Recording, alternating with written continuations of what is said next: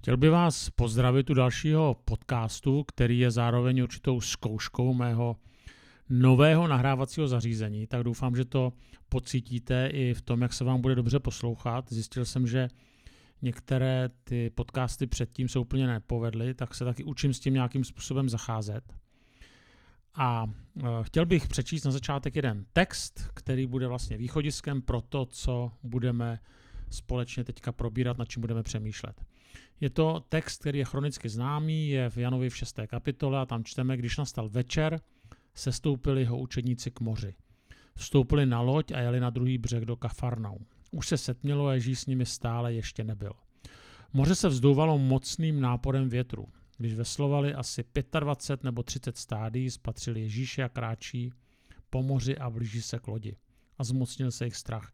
Mimochodem pro vaši informaci, těch 25 nebo 30 stádí bylo asi 5-6 kilometrů. On jim však řekl, já jsem to, nebojte se.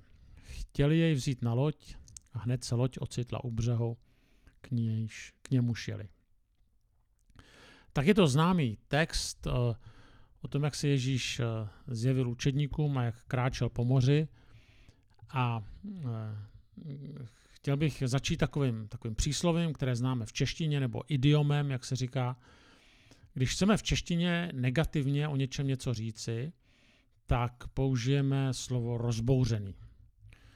Možná to znáte, už jste určitě měli rozbouřený žaludek, nebo mluvíme o rozbouřených emocích, nebo o rozbouřené politické scéně, nebo o rozbouřené atmosféře, rozbouřeném sboru. Vždycky, to je evoko, vždycky nám tohleto slovo evokuje, že něco není v pořádku. A e, když jsem, kdy, i když jsme národem suchozemců, tak eh, tohleto slovo používáme. Když neznáme slovo rozbou, nebo takhle, i když nemáme moře, tak víme, nebo si dovedeme aspoň představit, co znamená rozbouřené moře, že je to skutečně síla. Když jste viděli někdy rozbouřené moře, tak víte, že to je skutečně obrovský, neskrotitelný živel. A uh, víme, že když se něco takového stane, možná jsme to viděli na, na videu, na, v televizi, na YouTube, nebo možná na vlastní oči, tak když se rozbouří moře, tak i veliká loď je jako stéblo slámy. Když vidíme obrovské masy vody, které si doslova hrají s mnoha tunovými parníky, tak nám z toho jde mráz po zádech. Samozřejmě, kdyby do toho spadnul člověk, tak nemá šanci. A o něčem podobném čteme o, v tomto našem příběhu, když přesně nevíme, jak to tam vypadalo, ale je jasné, že se pro učedníky muselo jednat o dost šílenou zkušenost, které se i zkušení rybáři, které znali, kteří znali hm, rozbouřené moře, tak se báli. Navíc ta hrůza z moře tak eh, byla a asi i je násobená hrůzou z ohlušujících blesků. Zároveň ta loď se stala neovladatelná protože když tedy tam jsou obrovské vlny, tak se prostě řídit nedá. Zvláště když je to pouze rybářská loď. A pro námořníky a rybáře tak podobná situace velmi často znamenala smrt, to znamená konečnou, proto se taky asi báli. A tak když jsem četl různé výklady tady k tomu oddílu, tak jsem se dočítal většinou, že zásadním problémem učedníků byl strach. Na jednu stranu jasně, určitě se báli. Na druhou stranu asi dost dobře nešlo se nebát. Spíš by nenormální bylo nebát se, brát to jako v pohodě. My jsme četli, že v tom, v tom textu, že tedy oni veslovali nějakých 25 eh, až 30 stádí, což tedy, když to převedeme na kilometry, tak se snažili, nebo veslovali asi 5, 5 až 6 kilometrů. Tak já jsem takhle nikdy daleko nevesloval, ale je to dost šílená vzdálenost. Eh, zvláště když tedy veslujete v bouři a jasné, že se člověk pořádně unaví. A navíc je to asi dobrý psycho, když vesluje 5-6 km a nikam se nedovesluje. Je tady ještě jedna věc, která stojí za zmínku. Ty učedníci se stoupili nebo vstoupili do lodě krátce poté, co zažili zázračné nasycení. Eh, tak si představte, že se příjemně najíte, chvíli si posedíte, a poté, co jste se dobře najedli, tak vyrazíte lodí na cestu domů. je vám dobře, pěkně si veslujete, užíváte si zvlněného moře nebo té vody a najednou z ničeho nic přijde bouře. A samozřejmě vaše plány berou za své, ty příjemné pocity se stanou velmi nepříjemné a z pocitu příjemného nasycení se stává pocit silné nevolnosti. Když bychom to řekli trošku vulgárně, je vám na blití. A ty chleby, které vás měly zasytit a kterým Ježíš zasytil ten zástup, tak hrozí, že zasytí ryby. To znamená, že se z žaludku dostanou rychle do moře. Těch končinách, kde se ten děj odehrával, tak ta bouře, bouře přicházela velmi rychle. A tak se tedy pravidelně stávalo, že plavci nebo plavčíci nebo ti, ty námořníci prostě nestačili přirazit ke břehu. Prostě to přišlo velmi rychle a pak už bylo pozdě. Eh, navíc učedníci samozřejmě byli zkušení rybáři, to znamená, že uměli číst eh, v těch oblacích, uměli číst, co se blíží. Na druhou stranu, kdyby tušili nějaké blížící se nebezpečí, tak by na jezero určitě nebo na to moře určitě nevypluli. To znamená, že tady se můžeme domnívat, že ta bouře přišla velmi rychle a velmi nečekaně. No, co ti myslím, nebo kam asi mířím? Myslím si, že nejenom já jsem v životě zažil něco podobného, to znamená, že jsem prožil nádherný pocit, možná podobný pocit tomu, co prožili učedníci po zázračném nasycení. Jo, jste nasycení, nebo jste s někým, kdo je vám blízký, koho máte rádi, nebo něco jste udělali, nějakou zkoušku, něco se vám povedlo a máte pocit, že byste si strašně přáli, aby to vydrželo věčně. Jste spokojení, nasycení, klidní, odpočinutí. A najednou bum a přijde nemoc, neporozumění, krize v práci, krize ve vztazích. Přesně to, čemu se říká obrazně bouře. Nebo něco se rozbouří. My víme, že máme věřit, dokonce máme zkušenosti eh, s Kristem, tak jako učetníci měli zkušenosti ze zázračného nasycení, Možná, se jsme, možná jsme se mnohokrát přesvědčili, že Ježíš zachraňuje, že pomáhá. Možná jsme to zažili nejenom z doslechu, ale na vlastní kůži. Nejenom, že jsme to četli, ale máme i osobní zkušenost. Ale přesto přijdou chvíle, které jsou těžké, chvíle rozbouřené, kdy se nám jakoby ztrácí to, v co věříme. A navíc to někdy přijde velmi rychle, velmi nečekaně, tak jako přišla bouře na učedníky. Najednou, jako kdyby jsme cítili, že jako kdyby žádné zázračné nasycení neexistovalo. Rychle zapomínáme na ty krásné pocity, které jsme měli. A to, co člověk cítí, je najednou vystrašenost, úzkost, nejistota, únava. A tak jako ty učedníci, ať se jakoliv snažili, prostě veslovali 5 až 6 kilometrů, takže se snažili hodně a dlouho, tak i my snažíme se, ale nic se neděje a bouře nepovoluje. Ty učedníci reagují zcela normálně. Prostě makají, napínají síly, zapojují veškeré dovednosti k tomu, aby se z té své šlamastiky dostali ven. Musím znova říct, že se jednalo o lidi, kteří se na vodě pohybovali často, pohybovali se na ní dobře. Podobně jako se dokáže účetní dobře pohybovat v podvojném účetnictví, manažer ve vedení, IT technik na počítači, doktor eh, v lidském těle – ale prostě najednou se stane, že ani naše zkušenosti nestačí a náš život se nám jakoby vymyká z osy. A dokonce se může stát, že čím více se snažíme o změnu, tím více jsme unaveni a navíc to nikam nevede. Čím více se snažíme mít věci pod kontrolou, tím méně je nakonec pod kontrolou máme. Já neříkám, že to takhle v životě chodí vždycky, ne vždycky to takhle musíme prožívat, ale někdy ano. François Villon tyto pocity vystihl slovy v jedné básni něco těžkého, co drtí, strach a úzkost z života a smrti. Já jsem kdysi měl kázání na podobné téma, když jsem skončil, tak za mnou přišel jeden člověk a měl výhrady. On patřil k jakési skupině multilevel marketerů nebo multilevel obchodníků, a on říká, že když budeš pozitivně myslet, tak nic takového se ti nemůže stát.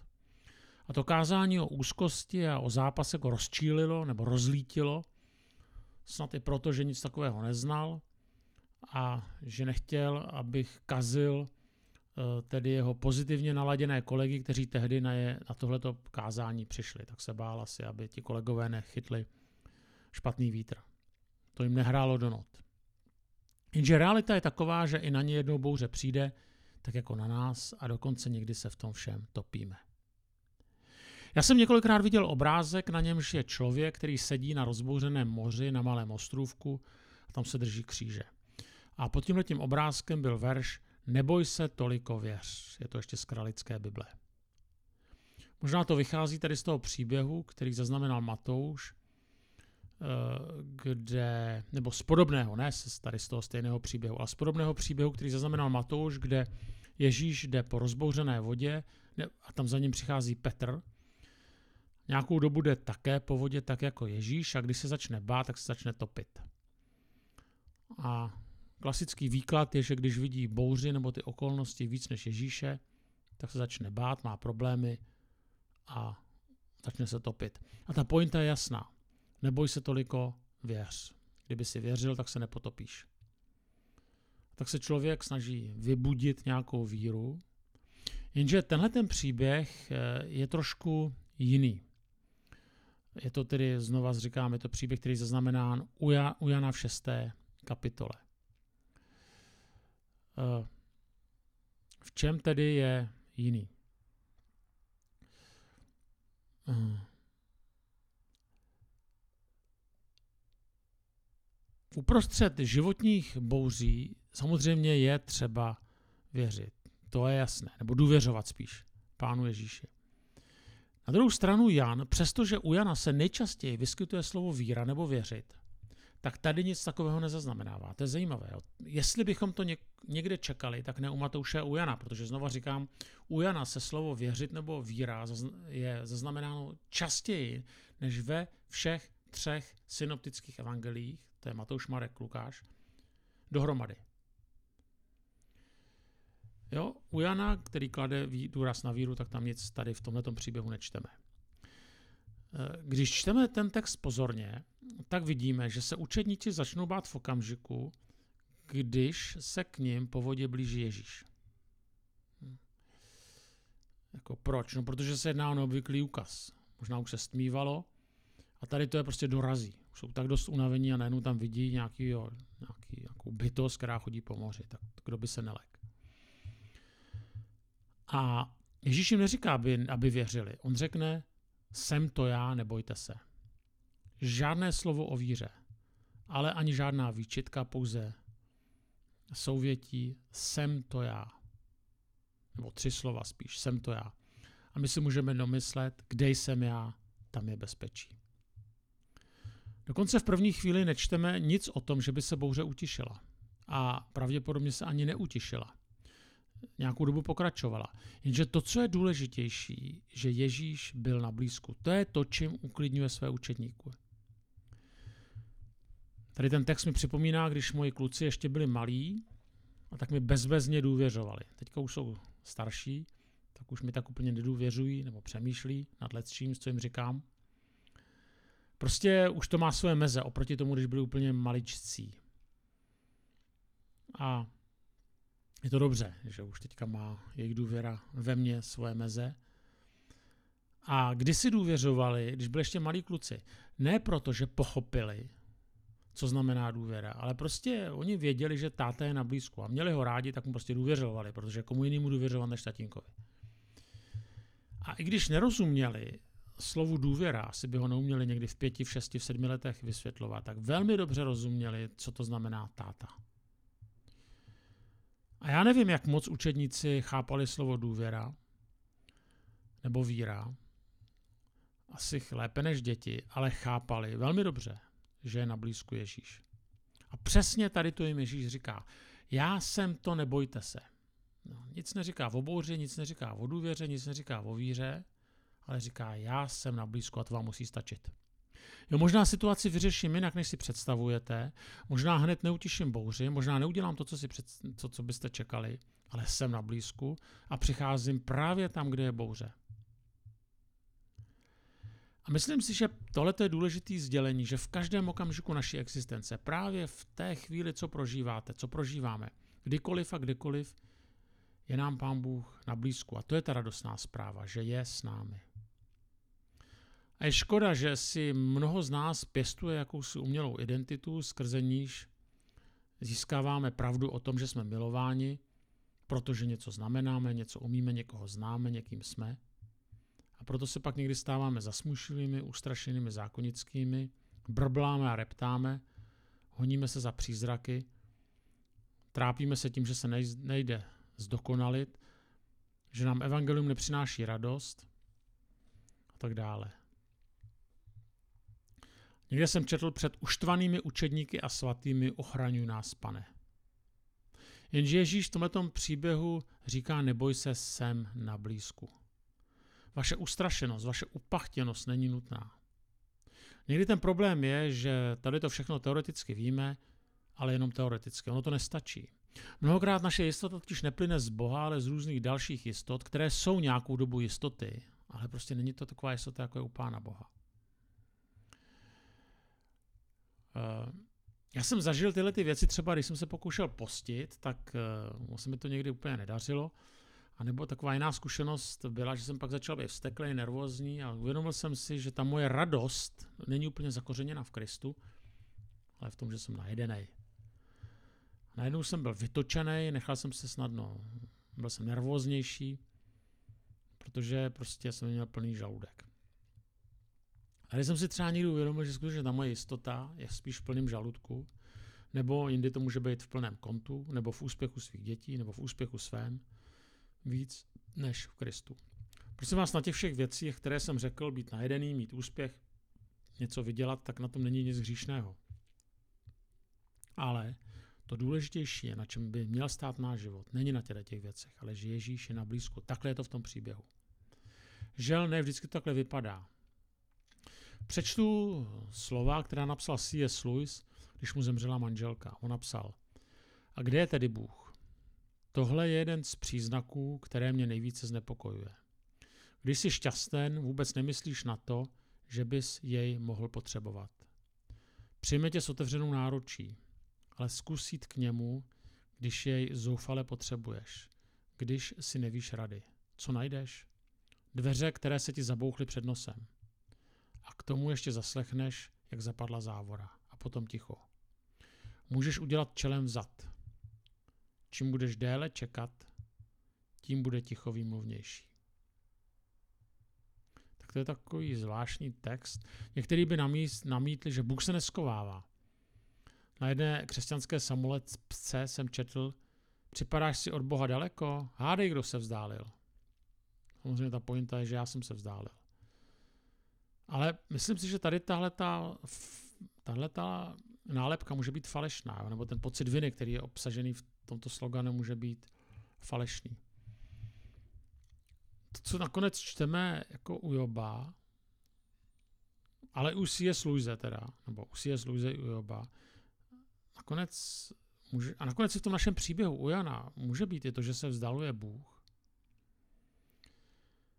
A není to proto, že by Job nebo učedníci nebo, nebo C.S. Lewis udělali něco špatného.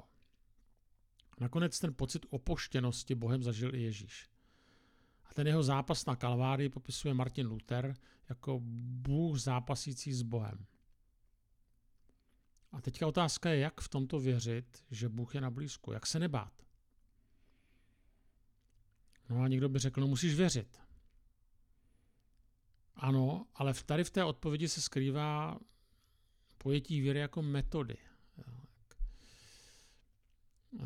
Já to nechci spochybňovat. Jo. Nakonec v Bibli se píše o víře nebo o semínku víry, ale ta druhá víra nebo druhý druh víry vychází někdy ze zklamání, ze vztahu s Bohem, kdy se nedostaví zázraky, kdy modlitba je bez odpovědi, když právě nastane to, co popisuje Louis, že jako kdyby Bůh nám přivřel dveře. A navzdory tomu, nebo takhle ještě jinak, na jeden druh z víry je popsán v žalmu 23, tam je napsáno Hospodine můj pastýř, ale máme taky žalm 22, Bože můj, Bože můj, proč jsi mě opustil. A, a platí obojí. Jo. Někdy prožíváme, hospodine můj pastýř, někdy bože můj, bože můj, proč jsi mě opustil, ale právě někde uprostřed tady těch pocitů, zkušeností se člověk učí Bohu důvěřovat. Učí se důvěřovat, že Bůh ho neopustil, i když je situace někdy složitá. A právě někdy ta hluboká víra, kterou lze označit za věrnost, vyrůstá právě v, v tom zápase. Někdy to je tak, že lidské bytosti rostou námahou, prací, úsilím. A někdy potřebujeme ve svém životě i bouři, kdy se vlastně učíme důvěřovat. A právě někdy skrze bouři se učíme spoléhat na ta Ježíšova slova neboj se, já jsem to, já jsem s tebou. A tak nevíme, zda všechno dopadne podle našeho přání, podle naší víry, ale přesto máme naději, která překračuje tento svět.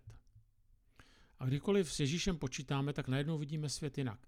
Dobře to vystihuje Tolkien. Na konci trilogie Pána prstenů píše, takže vše smutné odestane nebo skončí. A co se stane se světem? Odešel velký stín, řekl Gandalf. A pak se zasmál a znělo to jako hudba nebo voda na vyprahlou zemi. A jak sám naslouchal, napadlo ho, že už neslyšel smích, ale čistý zvuk radosti po nespočetnou spoustu dní. Padl mu do uší jako ozvěna všech radostí, které kdy znal. Ale pak se rozplakal. Pak, jako sladký déšť, přejde s jarním větrem a slunce vysvětne o to jasněji, jeho slzy ustaly a vytrskl smích a sám se smíchem vyskočil z postele. Jak se cítím? Já nevím, jak to říct. Cítím se, cítím se, zamával rukama, cítím se jako jaro po zimě a sluníčko na listí a jako harfy a trumpety a všechny písničky, které jsem kdy znal. A tak Ježíš naše problémy nebagatelizuje, ale učí nás, že je blízko a zároveň, že to, co prožíváme, je dočasné. A že to, co prožíváme a to, co je těžké, nebudeme prožívat vždy a stále. A naše bouře jsou znamením, bolesnou touhou po něčem lepším. Po domově, kde jsme nikdy nebyli, ale po něm jsme nikdy nepřestali toužit. Tak jako to napsal T.S. Eliot, až vše proskoumáme, dospějeme tam, kde jsme začali a poprvé poznáme to místo. Tak eh, tolik tedy pár úvah nad tím textem z Janovi ze šesté kapitoly.